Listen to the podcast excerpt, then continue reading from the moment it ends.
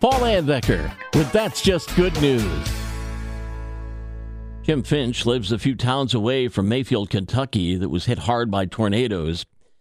In an effort to help victims from the storms get through all the mess, get back on their feet, Jim loaded his grill and truckload of food and drove to Mayfield.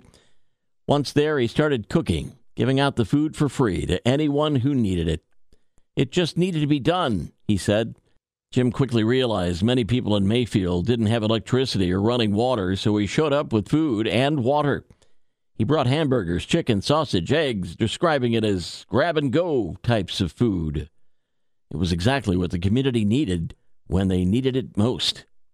Jim was able to serve many people in need and also able to inspire others to step up and help out in any way they can. And that's just good news.